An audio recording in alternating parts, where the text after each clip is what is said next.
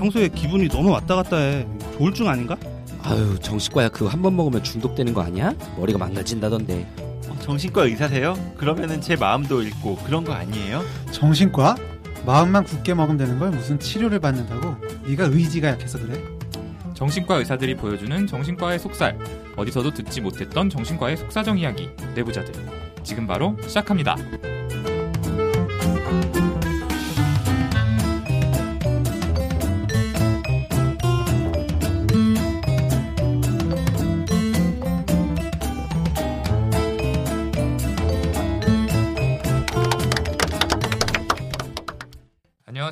젊은 의사들이 하는 솔직하고 은밀하고 자상한 정신건강과 마음 이야기 내부자들입니다. 자 오늘 이 자리에는 네 분 선생님만 함께하고 계신데요. 아이고. 저번 방송 때 저희끼리 한 얘기가 이거 앞으로 한 주에 한 명씩 줄어드는 거 아니냐 이런 얘기를 했었는데 다음 주에 누가 없어질까요? 네 이번 주에는 손정현 선생님께서 건강 문제로 참석을 못 하셨는데요. 이제 지난 주에 등려하신 박천희 선생님은 당분간 좀 참석하기는 어려우실 것 같고요. 다음 주까지는 손정현 선생님을 강제로라도 쾌차시켜서 방송에 참여할 수 있도록 저희가 만들겠습니다. 그럼 오늘 이 자리 참석한 4명 소개 한 번 더 드리도록 하겠습니다. 네 안녕하세요. 지난 방송이 나가고 나서 저에게 좀 비난의 메시지들이 좀 있었는데 여기 계신 선생님들께서 제가 욕 먹을 만한 언행을 그만해 주셨으면 좋겠고요. 예 정신과 전문의 김지용입니다. 네. 하루 종일 환자 생각하는 환자 바보 윤희우입니다. 권력자 허기영입니다. 네, 그리고 저는 시간 사회를 맡은 정신건강의학과 전문의 오동훈입니다. 자, 3화 방송 녹음 중인데요. 2화 방송 듣고 혹시 주변에서 어, 좀 방송 어땠다 이렇게 얘기해 주신 거 있으세요? 저는 지난 방송 듣더니 다른 방송에 비해서 되게 대본 티가 많이 난다는 얘기를 들었어요. 혹시 그 의협 회장 출마하는 출마의 변 아니요, 아니요. 그죠. 거긴 오히려 제 진심이 약간 우러나와서 그런지 아, 그런 그 얘기. 말고 아마 앞부분이었던 것 같아요. 그분은 상당히 격해지시는 모습이었는데 아, 부끄럽더라고요. 저는 저희가 받은 피드백들도 뭐 있었고 근데 가끔씩 이렇게 후기 남겨주시는 분들 있잖아요. 저희 음, 팟빵 네. 어플에. 그 중에 어, 너무 감사하고 저희가 아 이거 방송을 하게 되는 또 힘을 주시는 분들의 후기가 있어가지고 참 뿌듯하긴 했어요. 음, 네, 저희한테 많은 관심 보여주시고 계신 것 같아서 뿌듯하고 또 항상 감사하게 생각하고 음. 있습니다. 그리고 이제 저는 SNS 허세남 에피소드에 관해서 방송 들으신 분께 문의가 들어온 게 있었는데요. 거기서 저희가 자존감 이야기, 나르시즘 이런 얘기들이 나왔었잖아요. 그래서 그 방송 들으신 분이 친구 중에 주변 평가에 너무 예민하게 반응하고 이런 사람이 있어서 아 걔가 나르시스트였구나라고 생각이 돼서 얘기를 해줬대요. 그랬더니 이제 그분께서는 아니야 난 자존감이 너무 높아서 주변 사람들이 나에 대해 뭐라고 하는 걸 못 참는 거야 이렇게 반응하셨다는데 사실 자존감이 좀 어려운 개념이거든요. 정확히 어떤 건지는 대부분 모르실 거고요.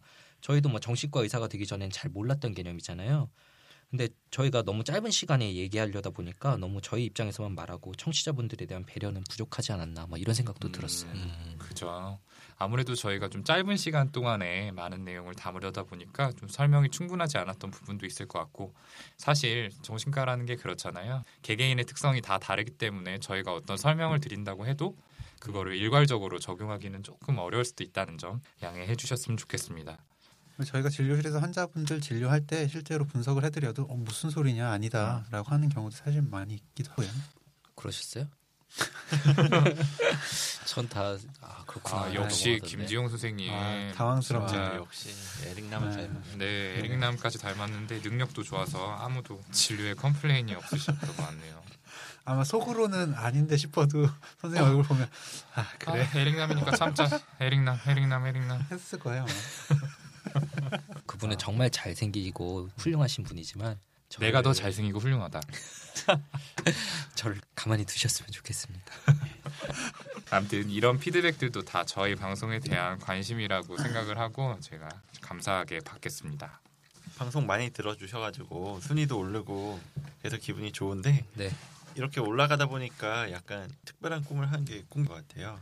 에릭남 닮은 지용이 형하고 동훈이하고 저하고 셋이서 TV에 녹화를 하러 갔는데 저만 스튜디오에 들어가지 못하고 쫓겨나는 그런 꿈을 꿨었거든요. 그래서 상당히 서운하고 와 역시 잘생긴 게 최고다 이런 생각이 들었었는데 아이, 뭐 그런 네. 개꿈을 꾸셔요. 저는 나오지도 않았네요. 저도 서운합니다. 많이 너무 서운하신가 봐요. 아, 너무 서운해요. 아, 여기서 한 번 더 말씀드리자면은 허규영 선생님은 국민 배우 정우성 씨를 많이 닮았죠. 아, 갑자기 이런 똑같죠. 얘기로 넘어오면 네. 저희 셋이 이렇게 스튜디오에 갔을 때 허규영 선생님은 다른 곳에서 화보 촬영하고 계셨을 거예요. 그래서 꿈에 안 나왔겠고. 갑자기 그렇죠. 에릭 지용 김 선생님이 물타기 시전하시네요.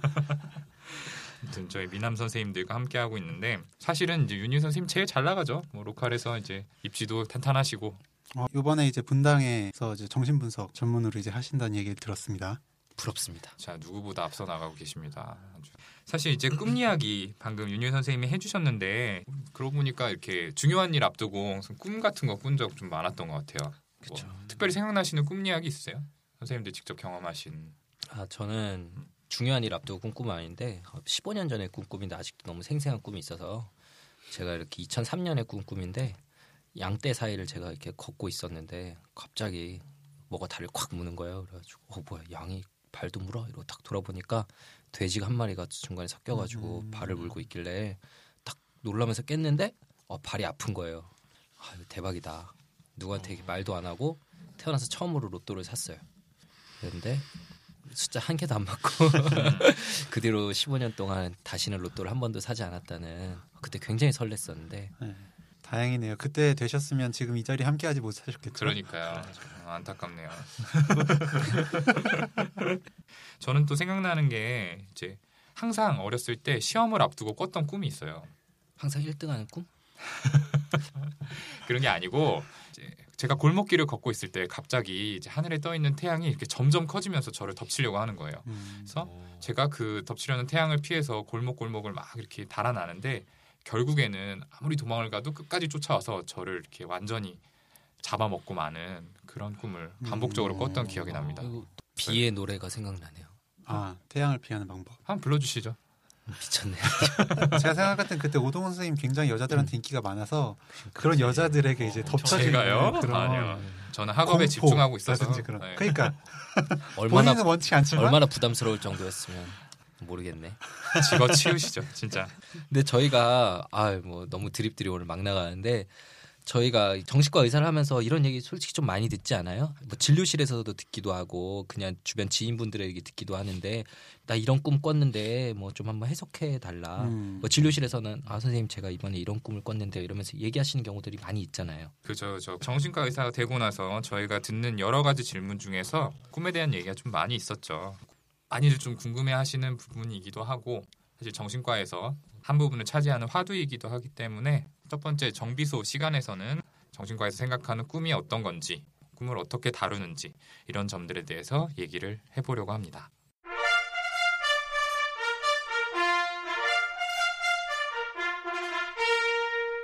사실 흥미로운 얘기를 할 수 있을 것 같아서 좀 기대가 되기도 하는데 솔직히 좀 불안한 부분도 있어요.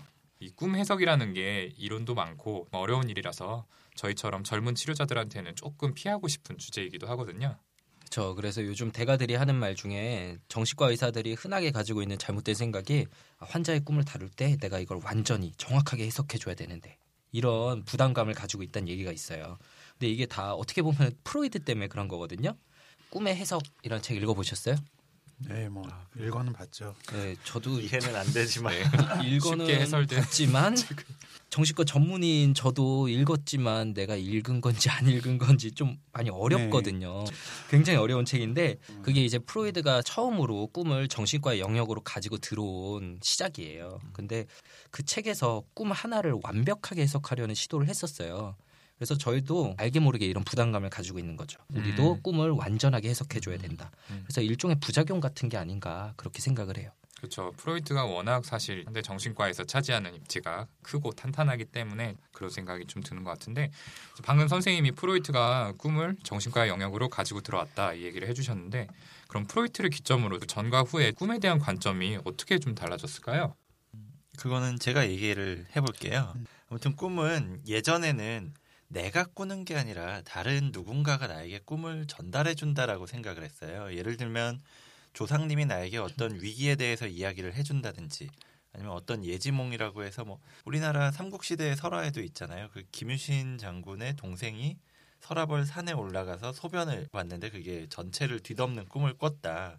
그래서 그 꿈을 동생이 사서 나중에 왕비가 되었다. 이런 어떤 예시를 하는 꿈도 있다라고 이런 얘기들이 있는데 프로이트가 무의식을 발견을 했고 그 무의식이 결국은 꿈에서 여러 가지 파편으로 드러나기 때문에 이것들을 분석을 해야지 마음속에 있는 무의식을 찾을 수가 있다. 이런 얘기를 하면서 꿈을 정신과 영역으로 가져온 최초의 사람이 되겠죠. 그러니까 예전에는 남이 나한테 꾸게 했다는데 꿈은 내가 꾸는 음, 거다라는 그렇죠. 말씀을 하시는 네, 거죠. 맞습니다. 음, 프로이트가 무의식을 발견을 했고 무의식의 내용을 꿈이 반영을 하기 때문에 꿈 분석이 중요하다 네. 이런 말씀이신 것 같은데 그럼 내친 김에 우리 분석 전문가 윤희 선생님께서 꿈을 분석하는 방법에 대해서도 설명을 해주시죠. 그러면은 꿈을 분석하는 프로이트의 방법으로 시작을 해볼게요. 우선 프로이트는 꿈의 내용이 어떤 소원의 성취와 관계가 있고 무의식적인 동기부여 그리고 욕망을 표현한다고 믿었다고 합니다. 그래서 꿈은 억눌린 욕망을 표출하고 무의식에 도달하는 최고의 지름길로 현시적 내용과 잠재적 내용이라는 걸로 구성이 되어 있다고 해요. 그 현시적 내용이라는 건 꿈에 실제로 나타나는 생각이나 내용, 이미지 이런 것들을 말하고 잠재적 내용은 꿈에 숨겨져 있는 어떤 심리학적인 의미를 뜻한다고 하는데요. 이 잠재적 내용이 꿈을 꾸는 사람이 잠에서 깨어나도록 위협을 할 수가 있습니다. 그래서 여러 가지 방어 기제들, 전치라든지 투사, 상징화, 압축 같은 것들을 통해서 현시적 내용으로 잠재적 내용을 가리거나 둔갑하는 걸 하게 되죠. 그래서 꿈은 무의식의 소망이 현실에서 다양한 방식으로 꼬이고 꼬여서 나타내는 내용이라서 즉시적으로 의미를 파악하기는 어렵습니다. 음, 굉장히 중요한 얘기 좀 윤희 선생님이 해주셨는데 솔직히 조금 네. 이해하기 조금 네. 어려우실 수 있을 것 같아요. 들으시면 무슨 말인가 하실 것 예, 같아요. 저도 무슨 네. 말인가 싶기도 하네요. 음. 이말 들었을 때 이해하기 어려웠죠. 음. 그래서 윤희 선생님이 조금 여러분들이 이해하기 쉽게 예시를 하나 들어주셨으면 좋겠는데요. 네, 그러면 한번 예를 들어볼게요. 어떤 친구의 여자친구를 보고 첫눈에 반한 남자가 있다고 가정을 해볼게요. 근데 그 남자가 그 친구의 여자친구를 보고 돌아온 날, 그날 밤의 꿈 꿈의 내용입니다. 그날 밤에 친구가 가방에서 사과를 꺼내서 남자한테 건네주고 그 남자는 그걸 받아서 베어무는 꿈 그런 음. 꿈을 꿨다고 이야기를 합니다. 근데 뭐 얼핏 보면은 별로 관계가 없어 보이지만 이거를 다른 방식으로 해석을 해볼 수가 있죠. 음, 이거 예전에 윤희 선생님이 꾸셨던 꿈이신 거죠? 아니요, 저는 이건 동훈 선생님께 들었었던 꿈입니다. 아, 이게 제 꿈인가요? 오동훈 선생님이 뭐 시도 때도 없이 사과 이렇게 배워 먹으시더라고요. 아, 네. 그 친구 되게 음. 피눈물 흘렸겠네요. 아, 조금 위험할 수도 있으니까요. 우리 드립은 조금 자제해 주시고 방금 이제 꿈 예시 하나 들어주셨는데 이 꿈이 좀 어떤 의미를 가지고 있는 건지 좀 해석 좀 해주시죠. 예, 아, 좀 이렇게 해석해 볼 수 있을 것 같아요. 사실 이 꿈 자체 내용이 그대로 나타나면 솔직히 너무 본인이 나쁜 사람이 되는 거잖아요. 그래서 이제 친구의 여자친구가 사과라는 좀 보다 부담 없는 상징물로 대치가 되고 그리고 그걸 친구가 직접 건네주는 행위로 표현이 됨으로써 빼앗는다라는 행위가 주는 도덕적 비난도 좀 피할 수 있지 않나 이렇게 분석을 해볼 수 있을 것 같습니다. 음, 그러니까 본인이 원하는 바는 꿈에서 이루면서도 자기는 비난받지 않게 이런 식으로 꿈의 내용이 약간 뒤바뀐다는 거죠. 네, 그렇죠. 음, 좀 위험할 수 있는 소망이 안전한 형태로 표현이 된다라는 음. 거네요. 그래서 사실 이렇게 꿈은 무의식에 있는 위험한 소망을 보다 부담 없고 안전한 형태로 치환을 시켜서 표현을 하는데요. 프로이트는 이거를 가리켜서 검열관이 존재한다. 음. 검열을 하는 그런 검열관이 존재한다라고 불렀습니다. 이제 꿈 중에서는 사실 이렇게 상징을 통하지 않고 보다 직접적으로 나타나는 꿈도 있잖아요. 네, 음. 이런 경우에 의미를 금방 알아차릴 수가 있는데 이것들은 꿈이 내포하고 있는 소망이 상대적으로 좀 덜 위험한 거기 때문에 그냥 그대로 노출이 됐다라고 생각을 해볼 수 음. 있습니다. 근데 아까 이제 사과라는 얘기가 나왔잖아요. 네. 근데 이런 상징들도 잘 살펴보면은 여러 사람의 꿈에 공통적으로 등장하는 것들이 있어요. 뭐 사과가 나오기도 하고 뭐 날아가는 꿈, 추락하는 꿈 이런 식으로 뭐 음. 공통적인 게 있는데 사과도 굉장히 대표적인 거거든요. 그 아까 오동훈 선생님 꿈에서 등장한 사과 같은 경우에는 금지된 욕망의 일종의 상징물이에요. 왜 하필이면 사과일까? 이걸 생각해 보면은 굉장히 유명한 얘기죠. 성경책에서 이브가 선악과를 나무에서 따먹는 장면이 나오잖아요. 그게 이제 기독교에서 굉장히 유명한 얘기인데 그 장면이 기독교인이 아닌 사람들도 다 아는 장면일 거예요. 거기서 이제 사과는 금지된 욕망이라는 상징이 파생됐고 인류 전체의 역사와 문화를 통해서 공유가 된 거죠. 이거를 칼 구스타프 융이라고 굉장히 유명한 사람이 집단 무의식이라고 부르면서 제안한 개념이에요. 음. 좀 맞장구 좀 쳐줘요. 네. 네. 아, 굉장히 어려운 내용인데도 이렇게 잘 설명해 주신 것 같아요. 역시 김지용 선생님. 이제는 마음에 드시나요? 만족하시나요? 아 그냥 네. 아 근데 그래야지 뭐 좀 되지. 예. 자, 네. 방금 김주영 선생님이 얘기하신 것처럼 이제 사과 같이 이런 상징물들 반복적으로 나타나는 것들이 있고 이런 경우에는 누구나 좀 생각해 보면은 아 어떤 의미겠구나라는 거를 파악하기 쉬울 것 같은데요. 반면에 이런 꿈도 있지만 대부분은 좀 이해하기 어렵고 이게 말이 되나? 이렇게 돌이켜 음. 생각해 보면 그런 꿈들도 있잖아요. 그런 건 또 왜 그런 걸까요? 저 저희가 꿈을 꾸고 나면 사실 아까 꿈 같은 경우는 조금 고민해 보면은 아 이런 거였구나 이해할 수도 있을 텐데 어, 말도 안 되는 전혀 상관없어 보이는 꿈을 꿀 때도 있어요. 그게 왜 그런 거냐면 꿈이 그 사람들이 가지고 있는 깊은 무의식에 있는 걸 드러내는 건데 그거를 우리가 하는 것처럼 이렇게 말로 하는 게 아니고 시각적인 이미지로 표현되는 거거든요. 음. 그래서 꿈을 시각적 언어라고도 하는데 이것도 아마 좀 이해되기가 힘들 테니까 제가 예시를 한번 들어볼게요. 이거는 뭐 제 꿈이 아니고 이제 정신부서학 책에 나온 하나의 예시인데 되게 완고한 성격이고 자기 성찰을 못하는 40대 남성이 있었어요.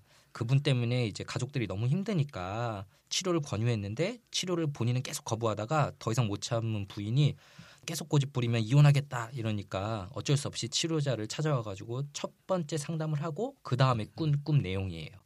그 남자의 꿈 내용은 여행에 필요한 걸 사려고 백화점에 갔는데 내가 사려고 하는 것들이 지하실에 있어서 계단을 내려갔는데 계단이 어둡고 무너질 것 같아서 불안했다.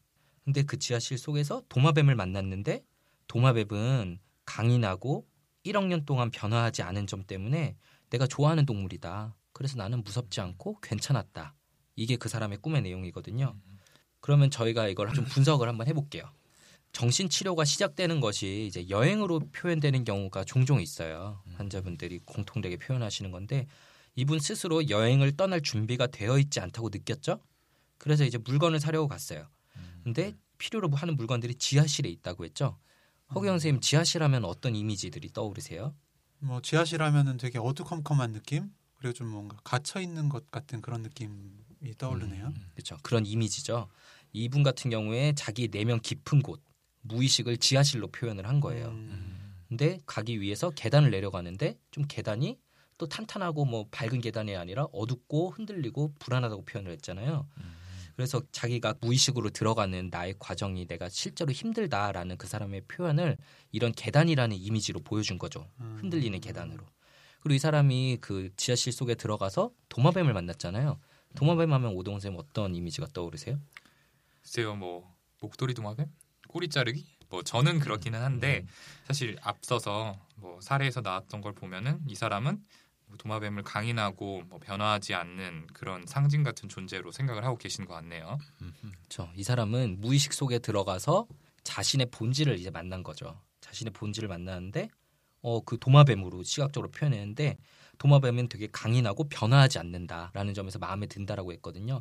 자기의 본질이 변화하지 않는 점 그리고 강인한 점. 아까 얘기한 게 이제 가족들이 이분이 완고하고 자기 성찰 못하고 변화 없다고 얘기했잖아요. 그러니까 나는 무의식 속에서 보니까 내가 이런 면이 있는데 나는 변화하기를 원하지 않는다. 결국 나는 정신 치료를 이제 시작을 했지만 무의식으로 들어가는 게 많이 힘들고 나는 변화하고 싶지 않다. 치료받고 싶지 않다 라는 내용을 이렇게 꿈으로 표현한 거죠. 음, 그러니까 결국에는 앞서서 이제 꿈이 상징을 이용한다는 얘기에 더해서 꿈이 단어들로 이루어진 줄글이 아니라 방금 말한 것처럼 지하실, 도마뱀 이런 이미지로 좀 표현이 되기 때문에 해석의 과정을 거쳐야만 그 의미를 알 수 있다. 그렇기 때문에 조금 이해하기 어려운 꿈이 많다라는 의미이신 것 같습니다. 근데 사실 이러한 점을 좀 차치하더라도 그래도 좀 말이 안 되는 거 아니야?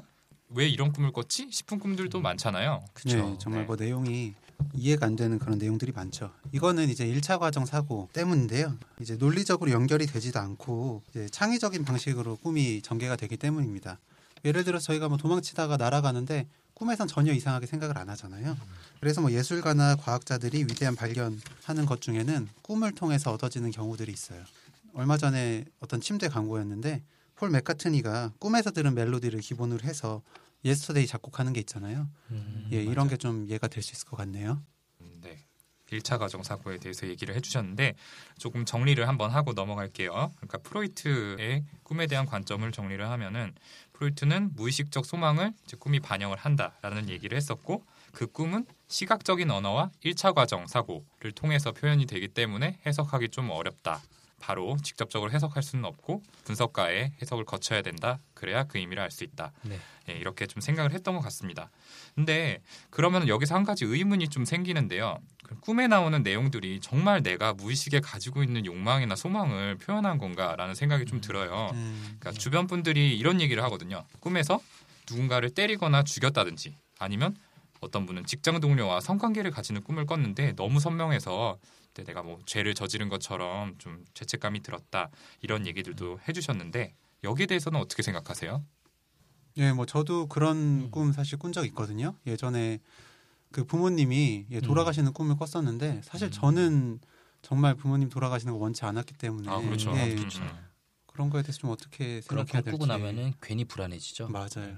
그래서 이런 꿈이 뭐 무의식적인 소망을 표현한다고 하지만 꼭 내가 소망하는 걸 말하는 게 아닐 수도 있습니다. 그래서 프로이트가 얘기한 또 한 가지 개념이 day residue라는 개념을 이야기를 했어요.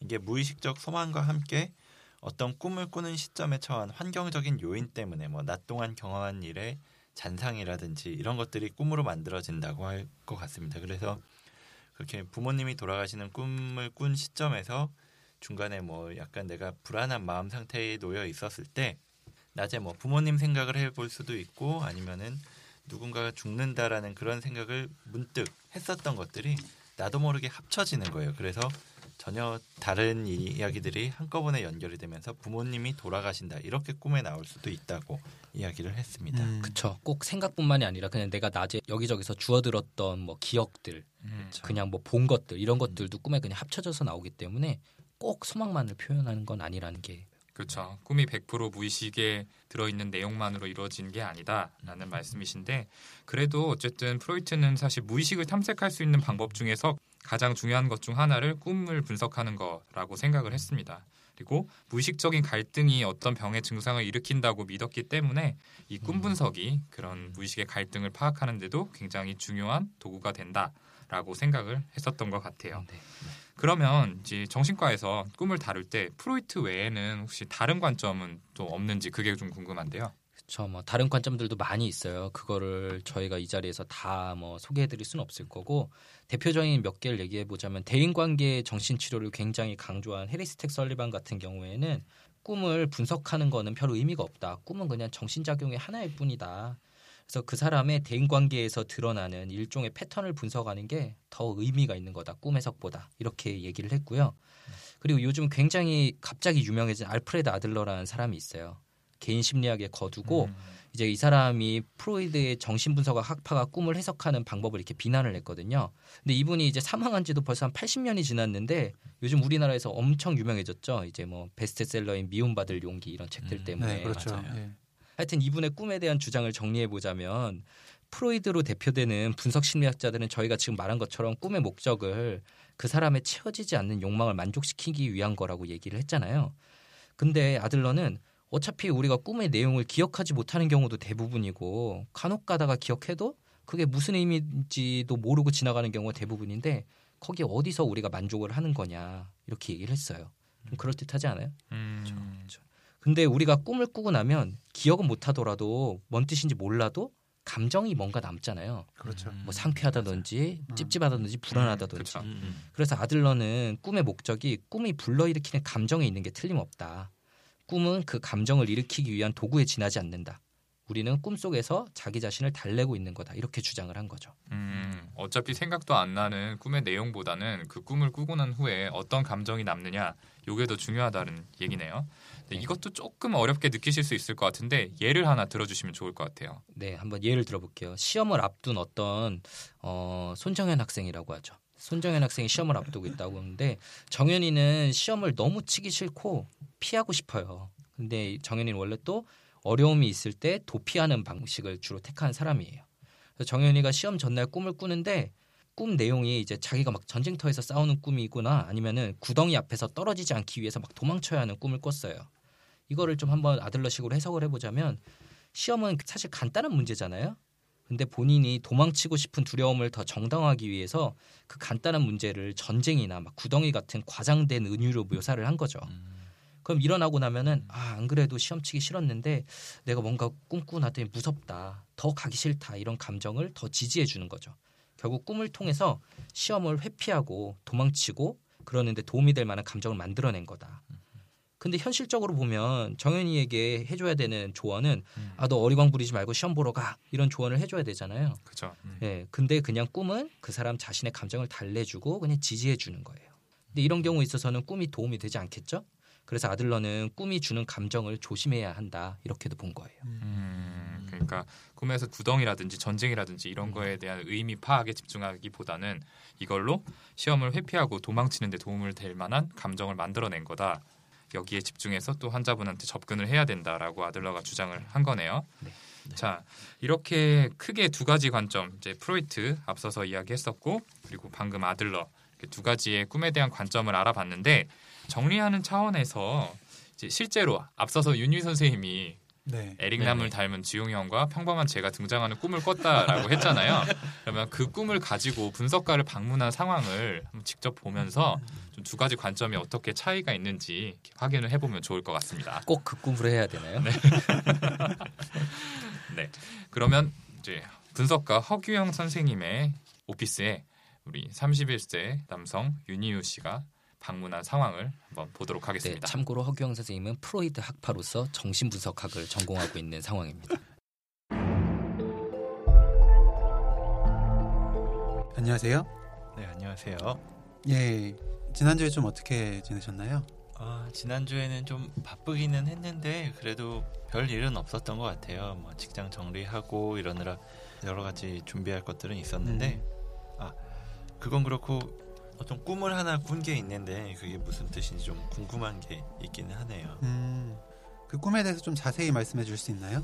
네, 그 꿈이 완전히 기억이 나진 않는데 어떤 좀 허름한 건물 앞에서 제가 박근혜 전 대통령을 만난 거예요. 그 어울리지 않게 검은색 정장을 입고 있는 상태였는데 저한테 담배가 있냐라고 물어보시더라고요. 그래서 아 있다라고 해서 한 대 꺼내서 드리고 불도 붙여드리고 저한테도 피워도 된다고 해서 저도 한 대 딱 피웠는데 불을 붙이고 나니까 갑자기 엄청 멋있는 오픈카를 탄 지용이 형하고 동훈이가 등장을 하는 거예요. 그러면서 어 저거 봐, 쟤 담배 못 끊을 줄 알았어라고 하면서 비웃으면서 윙 가버리는 그런 꿈을 꿨어요. 근데 그게 너무 선명해가지고 한동안 내가 진짜 담배를 피웠나라는 생각이 들어서 옷을 막 뒤져보고 했는데 다행히 남은 담배가 없어서 아 담배 안 핀 게 맞구나 알게 됐었던 그런 꿈을 꿨는데 꿈이 무슨 뜻이지 하는 이런 생각이 좀 들었었던 것 같아요.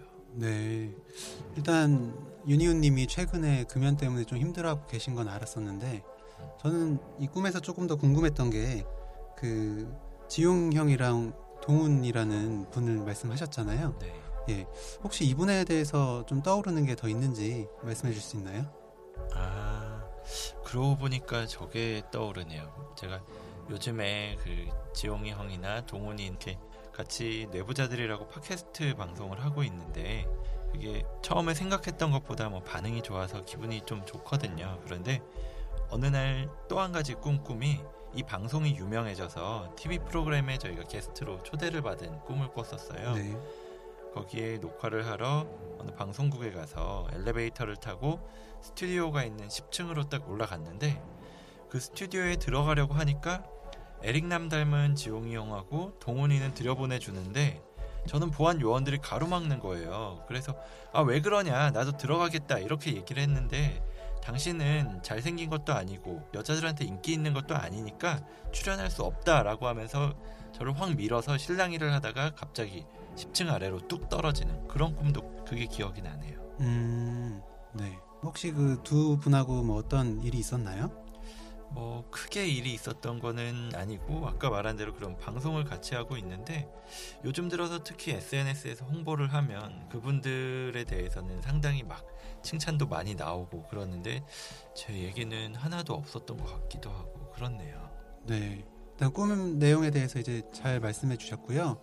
제가 일단 생각하기로는 거기 이제 두 분이 윤희님을 좀 비웃고 지나갔다고 했잖아요. 네. 그리고 최근에 그 두 분들에 대해서 좀 부러워하고 그런 마음이 있었던 것 같은데 그런 것 때문에 본인이 언제라도 잘못되고 혹시나 이제 뒤처지지 않을까라는 그런 불안이 무의식 속에 좀 있었던 것 같고 그게 이제 빌딩에서 떨어진다는 그런 모습으로 좀 나타나지 않나 싶어요.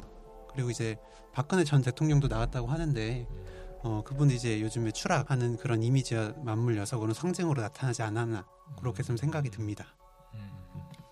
네, 좋습니다. 음. 방금 이제 프로이드식의 관점에서 꿈을 해석하는 걸 간략하게 보여드렸는데요. 조금 네. 첨언을 하자면은 스튜디오가 있는 10층에 올라갔다라고 얘기를 했는데 음. 이제 이 10이라는 숫자도 상당히 의미가 있다라고 볼 수 있을 것 같아요. 저 프로이드 같으면 이것도 해석했을 거예요. 네, 프로이트는 이제 꿈을 완벽하게 해석을 하려고 음. 시도를 했기 때문에 이 하나 하나에 다 의미를 좀 부여를 했는데 10이라는 숫자가 어떤 완성된 숫자 그리고 완성과 성공 이런 것들을 의미한다고 봤었거든요. 그렇기 때문에 이것은 완성과 성공 이런 것들을 복전에 두고 갑자기 추락을 한다는 거는 그 앞에서 실패를 겪는다. 여기에 대한 두려움이 있지 않느냐 이런 식으로 좀 해석을 하지 않았을까 싶네요. 이처럼 프로이드는 꿈속에 있는 어떤 단서들을 토대로 해서 이 사람의 무의식에 어떤 내용들이 좀 숨겨져 있는가, 어떤 두려움이나 소망이나 이런 것들이 숨겨져 있는가를 파악을 하려고 했습니다. 자, 이제 프로이드적 관점은 이렇게 정리를 해볼 수 있을 것 같고, 이제 아들러파 분석가인 김중훈 선생님의 분석을 한번 들어볼게요. 네, 그러면 꿈 내용은 동일하니까 꿈 내용을 지금 윤희 선생님이 와서 말했다고 치고 그 뒤에부터 제가 한번 시작해 보겠습니다. 윤희우 씨께서 그런 두 가지 꿈을 꾸셨군요. 네. 그래서 아침에 깨고 나니까 어떤 감정이 드셨어요? 꿈 내용보다는 좀 그 감정에 집중해서 한번 얘기를 해보실까요? 감정. 일단은 두 사람에 대해서 부럽다라는 느낌도 들었고 음. 또 내가 하지 않기로 한 걸 들켜서 창피하다 뭐 이런 감정도 들었었고요. 또 그 두 사람은 되게 잘 나가고 나는 되게 실패하고 있는 것 같다라는 생각이 들면서 뭐 시기감 그런 것도 들고 좀 화도 나고 그랬었던 것 같아요. 음, 그러셨군요. 근데 윤희우 씨께서 그런 감정들을 느꼈는데 사실 저희가 볼 때 꿈 내용들도 중요하지만 그 꿈을 통해서 나타난 감정들을 저희 더 중요하다고 보거든요. 요즘 그분들과 함께 좀 방송을 하고 같이 지내면서 윤희우 씨가 좀 마음속 깊이 가졌던 감정들을 꿈에서 더 과장되어서 그게 표현이 된 것 같아요. 근데 그 감정에 휩쓸리기보다는 그 감정들을 윤유 씨께서 더 다스리고 용기를 내서 더 극복을 하고 현실적으로 좋은 관계들을 맺어나가는 게 더 중요하지 않을까요? 그 아들러는 프로이드와 달리 뭐 10층이라는 숫자 그리고 음. 뭐 스튜디오 오픈카 이런 소재들의 의미를 파악하기보다는 그 꿈에 의해서 유발된 감정들에 조금 더 집중을 해서 해석을 하고 환자에게 조언을 하려고 했다. 이런 차이가 있다고 볼 수 있을 것 같습니다. 방금 저희들이 이제 분석 상황을 그냥 짤막한 역할극으로 해서 보여드렸는데요. 사실 오해하시면 안 되는 게 실제적인 분석 상황은 여기서 보여드린 것보다 훨씬 더 심도 있게 진행이 됩니다. 보통은 한 세션이 뭐 50분, 1시간 이렇게 진행이 되기 때문에 간단하게 분석이 이루어지는 것은 아니다라는 거를 한번 짚고 넘어가고 싶습니다. 핵심적인 차이만 보여드리느라 네. 그 부분만 집중해서 말해서 굉장히 간단해 보일 수는 있을 네. 것 같아요. 네. 자, 그래서 이제 프로이트와 아들러로 대표되는 꿈에 대한 정신 분석학적 관점에 대해서 저희가 이야기를 해봤고요. 자, 좀 더 현대에 이제 과학적으로 꿈을 어떻게 바라보는지 여기에 대해서 좀 짤막하게 이야기를 하고 넘어가면 좋을 것 같습니다. 예. 요즘에는 과학적으로 역학습 이론이라고 있어요. reverse learning이라고 해서 꿈은 낮 동안 축적했던 정보들 중에 필요 없는 것들을 정리하는 그냥 생각의 청소 과정이라는 거죠. 그리고 이제 활성화 종합 이론이라는 것도 있는데 꿈은 대뇌의 뇌간에서 발생한 신경 흥분이 피질로 전달되는 과정에서 그냥 생기는 부산물일 뿐이다라는 이론들도 있고요.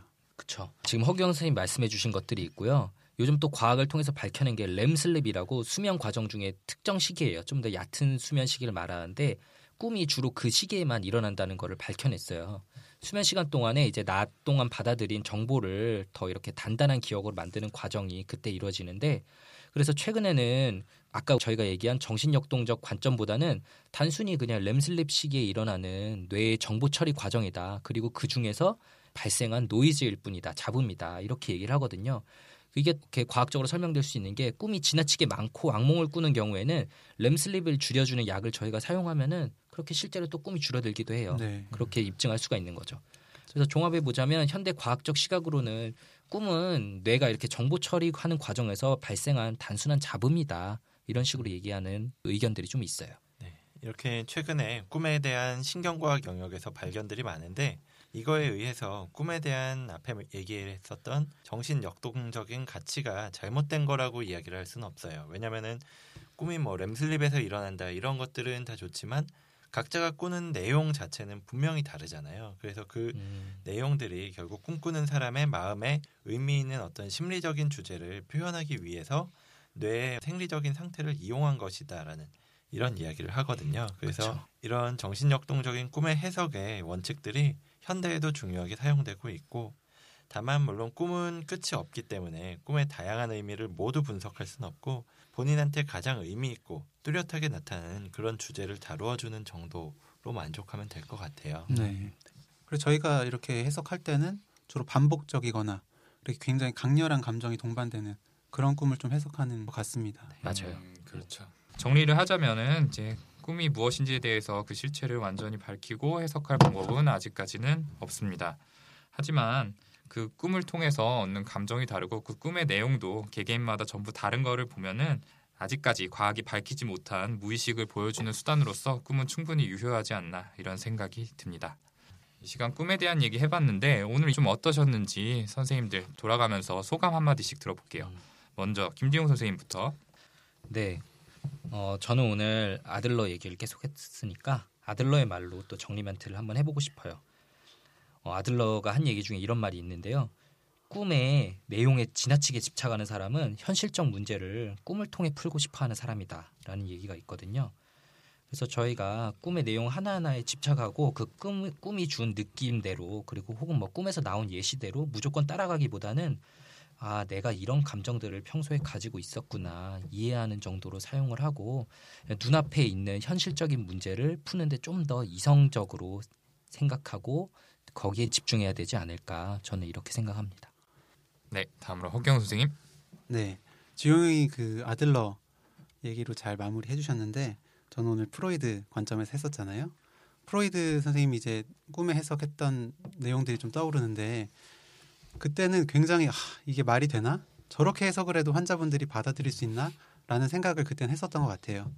정신과 의사가 되면서 이제 그리고 그걸 적용하는 과정에서 이게 참 환자를 잘 알아가려고 노력하는 과정이었다라는 걸 좀 알게 됐었어요. 예, 오늘 방송을 하면서 어, 그런 환자를 잘 알아가려는 마음을 다시 한번 다지게 되었습니다. 다음으로 윤희 선생님 네, 오늘은 제가 꿨던 꿈을 예시를 들면서 이야기를 나눠봤는데 실제로는 뭐 조금 요즘 들어서 바쁘긴 했지만 그렇게 갈등이 심하지는 않습니다. 제가 너무 뭐라 그랬던 것 같아요. 네, 아무튼 에릭 주용 김과 오무파탈 오 우성허 님과 함께 TV에 출연하는 그날까지 방송을 열심히 함께 할 수 있으면 좋겠습니다. 네 이렇게 세 분 선생님께서 소감 얘기해 주셨는데 음, 저는 김지훈 선생님 말씀하셨던 게 조금 기억에 남네요. 확실히 강렬하고 반복적인 꿈은 내가 알아차리지 못한 중요한 심리적 메시지를 담고 있을 수는 있습니다. 하지만 꿈 하나하나에 연연해서 의미를 다 부여하다 보면은 오히려 그 지엽적인 꿈들한테 현실이 발목을 잡히게 되는 상황이 일어날 수밖에 없는데요. 그래서 말 그대로 꿈은 꿈이다라는 걸 생각하고 꿈 자체에 집착하기보다는 그것을 현실을 파악하는 하나의 방향키 정도로 생각해 주셨으면 좋겠다. 이런 말씀을 좀 드리고 싶습니다. 마지막으로 메일 주소와 알려주는 전담이신 손정현 선생님께서 안 계신 관계로 윤희 선생님께서 오늘 대신 사연, 질문, 피드백 보내주실 주소 말씀해 주세요. 네, 저희 메일 주소는 brainrich6 gmail.com이고요. b r a i n r i c h 숫자 6 gmail.com입니다. 네, 윤희 선생님 얼굴에 진짜 안도가 피어나는 모습이 굉장히 아, 상당히 어렵네요. 네, 이렇게 첫 번째 정비소 시간에서는 꿈에 대한 이야기를 다뤄봤고요. 저희는 바로 2부 얘왜 이러는 걸까요?에서 다시 찾아뵙도록 하겠습니다. 감사합니다. 감사합니다. 감사합니다.